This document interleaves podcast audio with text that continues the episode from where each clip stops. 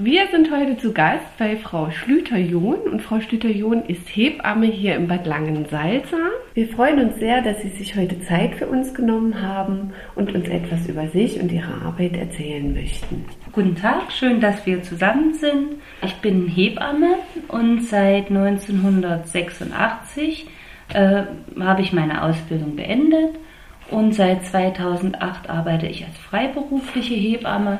Also Hebamme ist eigentlich eine Frau, die schon immer Frauen begleitet hat, die schwanger sind, in der Zeit der Schwangerschaft, unter der Geburt, aber auch in der Zeit danach. Und sind für Mutter und Kind da und jetzt ja auch in der heutigen Zeit ist ja auch die ganze Familie involviert. Also 1986, das heißt, das sind jetzt schon 35 Jahre. 35 Jahre. Ja, das ist eine lange Zeit. Da hat sich wahrscheinlich jetzt auch viel getan. Wie sind Sie denn damals dazu gekommen, zu sagen, ich möchte gerne jetzt Hebamme werden, ich möchte das gerne beruflich machen? Ja, ich muss sagen, es war nicht mein erster Berufswunsch. Ich wollte schon in die Medizin hinein, im medizinischen Bereich und hatte mir den Fokus auf Kinderkrankenschwester gelegt. Aber meine Mutter lenkte mich dann immer mehr und sagte, oh, der Beruf der Hebamme, ich habe das so toll empfunden, meine Geburten. Und das ist, glaube ich, der schönste Beruf, den es gibt. Und ich muss sagen, ja, ich könnte mir gar nicht vorstellen, irgendeinen anderen Beruf jetzt auszuüben. Also das heißt, war auch der erste Beruf, den Sie gelernt haben? Ja. Und war die richtige Entscheidung und seither mit Leib und Seele dabei sozusagen. Ja, also es hört nicht auf, dieses Gefühl, diese Freude, Familien begleiten zu dürfen, einfach den ersten Kontakt zu haben und sei es aus, der Schwangerschaftstest ist positiv, die Frauen melden sich bei mir, ich darf sie aus ihrer ersten Freude auffangen und dann auch die ersten Sorgen nehmen, mit ihnen gemeinsam Schritt für Schritt gehen, ihm wirklich auch zu sagen, das kommt jetzt auf dich zu, das ist jetzt wichtig, das musst du machen. Also man guckt schon so ein bisschen rundrum, vielleicht auch vieles, was vielleicht früher die Mütter gemacht haben. Ja? Viele Familien waren ja noch zusammen und jetzt sind ja viele Frauen auch ganz allein irgendwo mit ihren Männern und müssen sich jetzt neue Wurzeln schlagen und dann sehe ich mich auch als Begleiter dafür. Ja. Habe ich das richtig verstanden? So ein bisschen so als auch in der großmütterlichen Rolle, als Unterstützerin?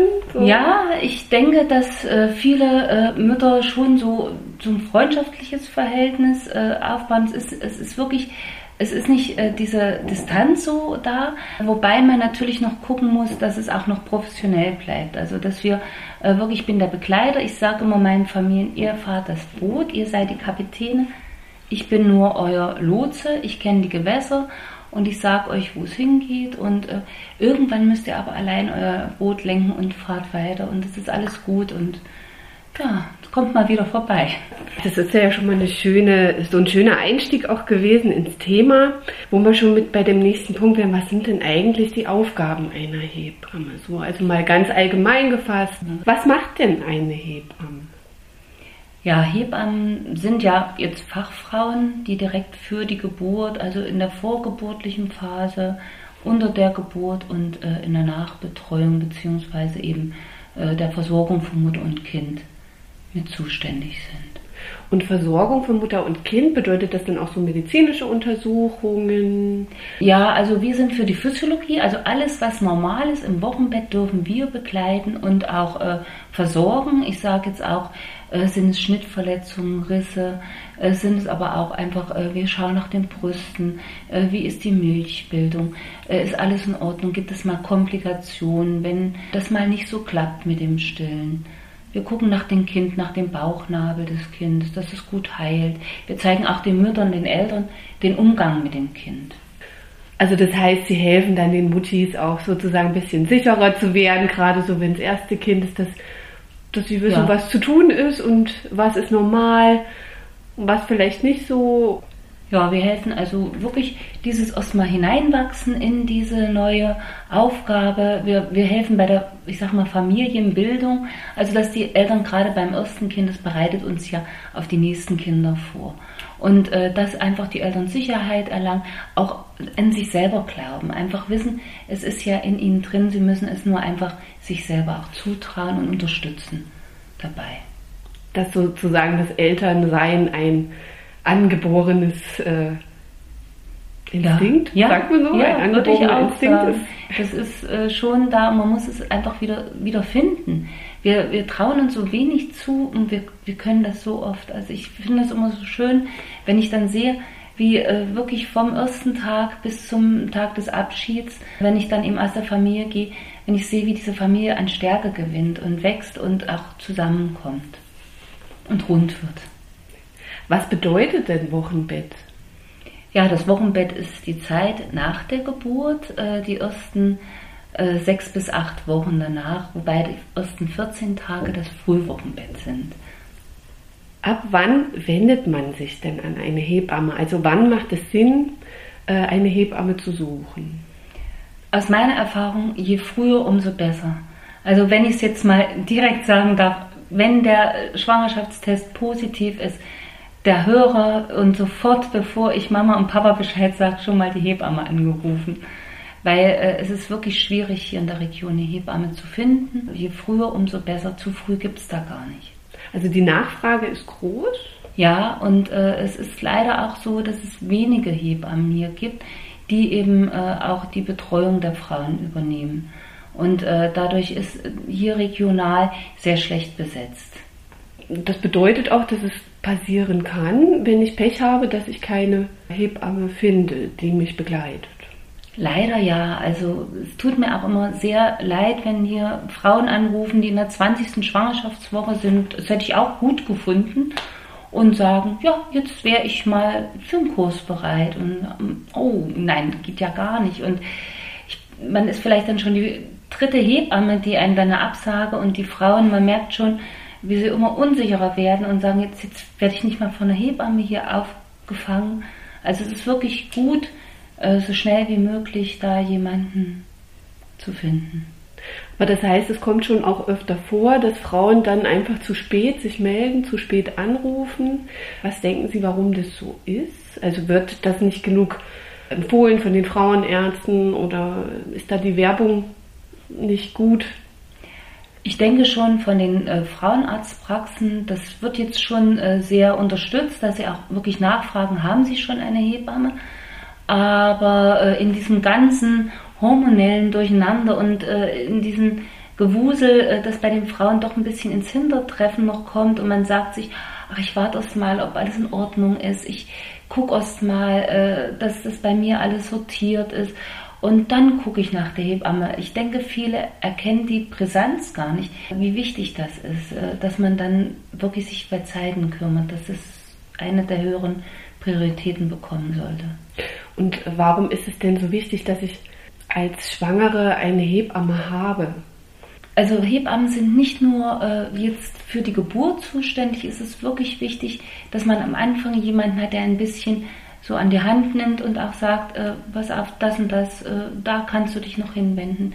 Wir sind ja breit gefächert. Wir gucken auch, dass die Vaterschaftsanerkennung, wir arbeiten ja auch mit verschiedenen Organisationen zusammen, gucken, wo muss man vielleicht noch irgendwas ändern an der Situation, auf was sollte die Frau vielleicht mehr achten, an welche Stellen sich wenden oder eben auch, was ist normal, den Frauen einfach erklären, was passiert mit ihrem Körper, wie die Geburt dann abläuft und die Zeit danach, auch etwas Ängste nehmen oder Sorgen. Was passiert, wenn man keine Hebamme findet? Man könnte sich an den Deutschen Hebammenverband wenden. Ich habe zum Beispiel auf meiner Internetseite auch einen Link. Dann können sich die Frauen da nochmal hinwenden, dass da nochmal geschaut wird. Es gibt eine App, die ist auch vom Deutschen Hebammenverband. Das ist die Amelie. Und über diese App können Frauen dann auch abfragen, wo sind in meiner Nähe noch Hebammen, haben die noch freie Kapazitäten, kann ich mich da noch anmelden? Und es gibt auch Hebammen, die nur online beraten, auf dieser Seite, also auf dieser App.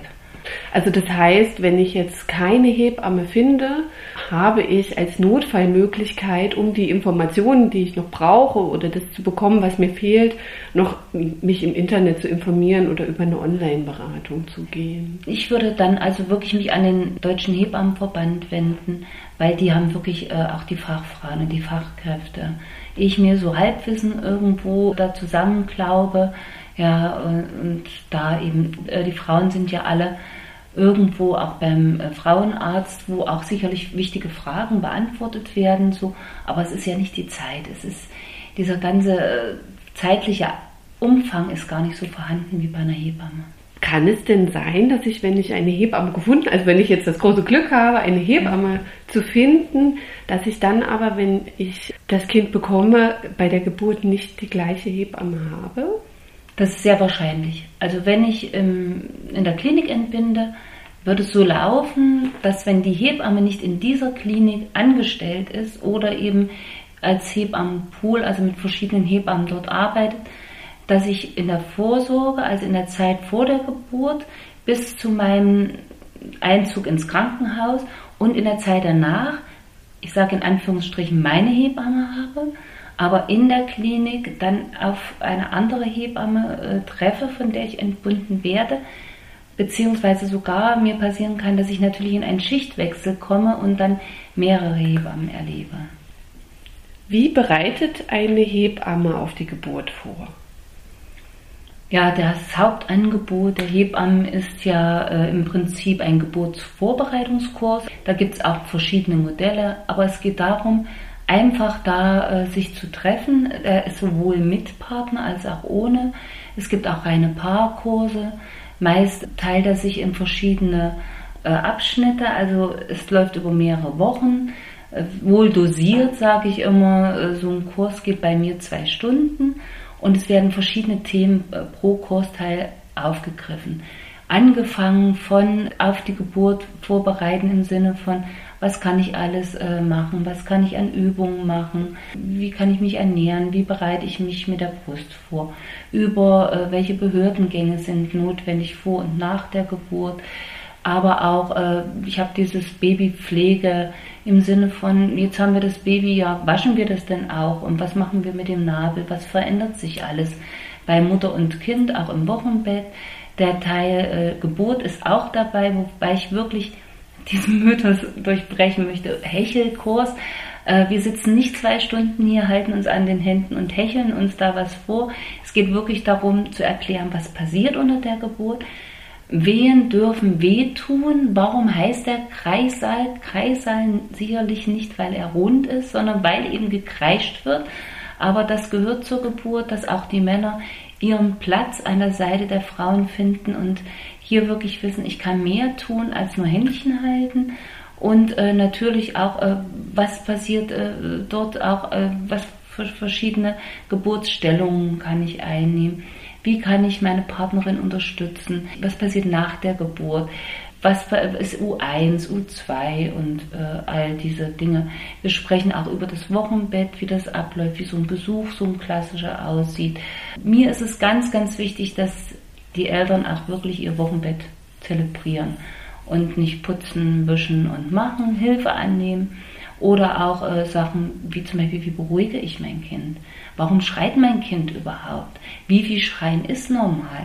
Ja, all dieses Themen und natürlich auch das Thema Stillen. Nicht jede Frau kann stillen. Es gibt verschiedene Gründe, warum das nicht geht.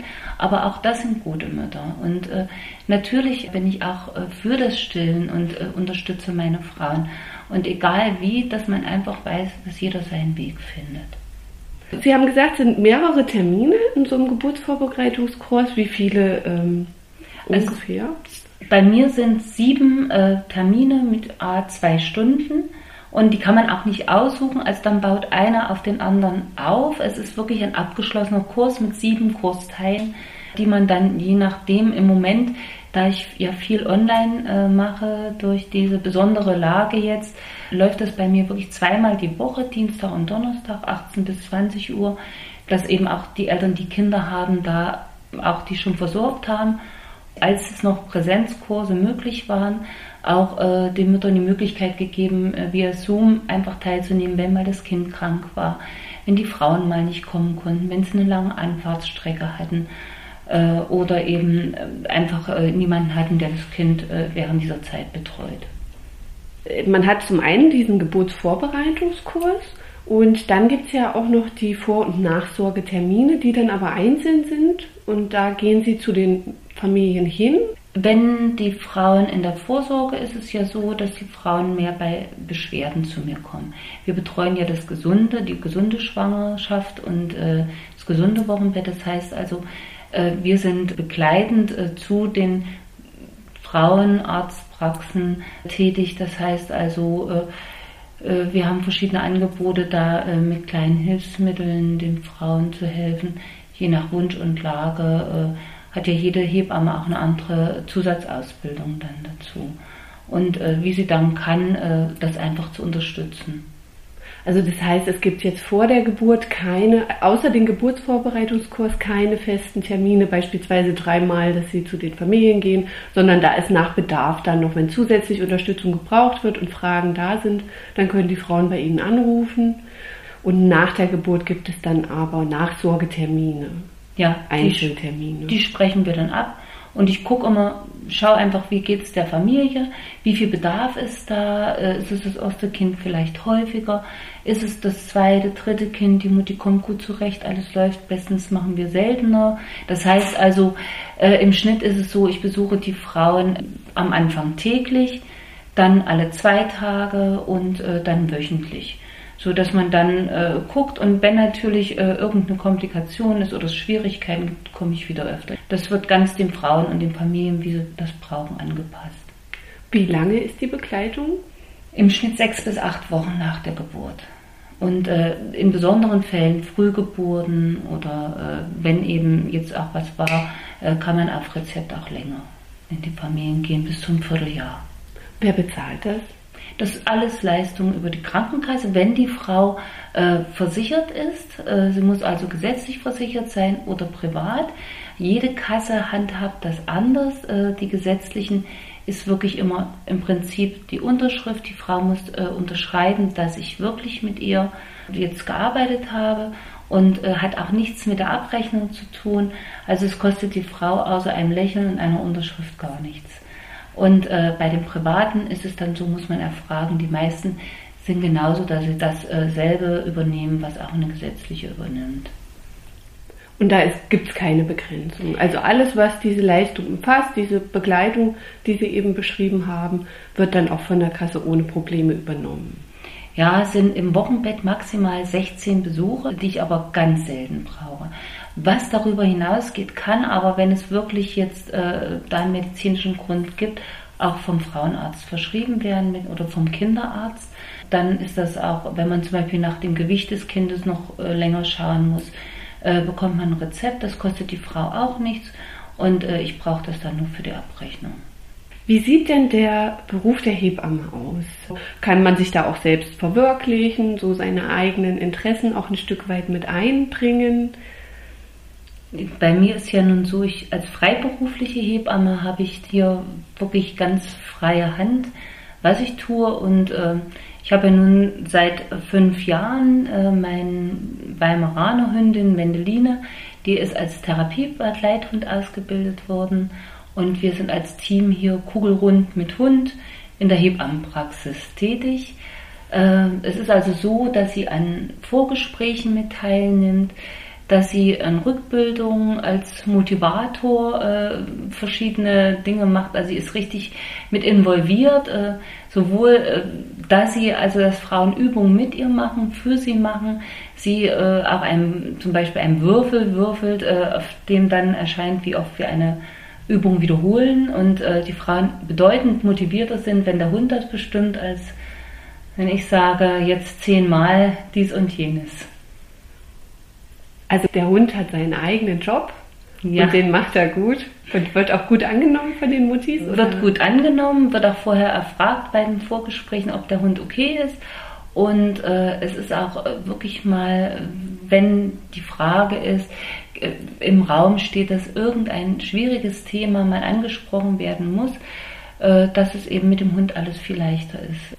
Gibt es denn noch andere Zusatzqualifikationen, die Sie gemacht haben oder andere Ausbildungen? bei uns Hebammen ist ja noch keine Ausbildungspflicht, Weiterbildungspflicht, aber viele machen mehr dazu. Also ich habe zum Beispiel dann gleich im Anschluss die Familienhebammenausbildung gemacht in Erfurt, habe auch eine längere Zeit in Gotha mit Phoebe zusammengearbeitet, bin hier immer noch mal, werde vom Jugendamt oder von anderen Stellen angesprochen, dass ich damit in Familien gehe, habe noch eine Ausbildung als Übungsleiter, Schwangeren-Yoga und verschiedene Entspannungstechniken und Homöopathie, Schüsslersalze. Also alternativ, einfach ein paar Alternativen zu finden, das Tapen, um den Frauen nach Möglichkeiten ihren Schwangerschaftsbeschwerden zu helfen. Und ist das dann in der Begleitung als Hebamme mit inbegriffen oder sind das so Zusatzangebote, die man auch, wenn man das möchte, dazu buchen kann, sage ich jetzt mal so? In den meisten Fällen, wenn ich den Frauen helfe bei Beschwerden, ist das generell mit dabei, dass ich einfach gucke, ich nehme etwas von hier, ich nehme etwas von da. Also das muss man sich vorstellen wie ein großer Schrank. Und da habe ich ganz viele Fächer und dann öffne ich dieses, jenes und welches und aus jedem zusammen packe ich dann was. Und das ist für die Frauen auch das Rundum-Sorglos-Paket, sage ich immer. Das klingt toll. Ja. Gibt es auch zusätzliche Angebote nach dem Wochenbett? Wenn die Wochenbettzeit zu Ende ist und wir unseren Nachsorge beendet haben, ist immer noch die Möglichkeit für die Frauen, solange sie stillen, die Hilfe der Hebamme bis maximal 9 Monate nach der Geburt in Anspruch zu nehmen bei Stillschwierigkeiten oder bei Ernährungsschwierigkeiten, bei Kosteinführung oder wenn andere Probleme nochmal auftreten, einfach die Hebamme zu kontaktieren. Und es ist noch die Möglichkeit, dass dann auch ein Besuch geplant werden kann. Vielen Dank, Frau Schlüter-John, für diesen spannenden Einblick in Ihre Arbeit und Ihren Berufsalltag. Wir werden uns ja schon ganz bald wiedersehen und da wird es so um das Thema Schwangerschaft an sich gehen, ein Schwangerschaftsverlauf, was sind Besonderheiten, was ist zu erwarten und darauf freuen wir uns natürlich schon sehr. Gerne, danke.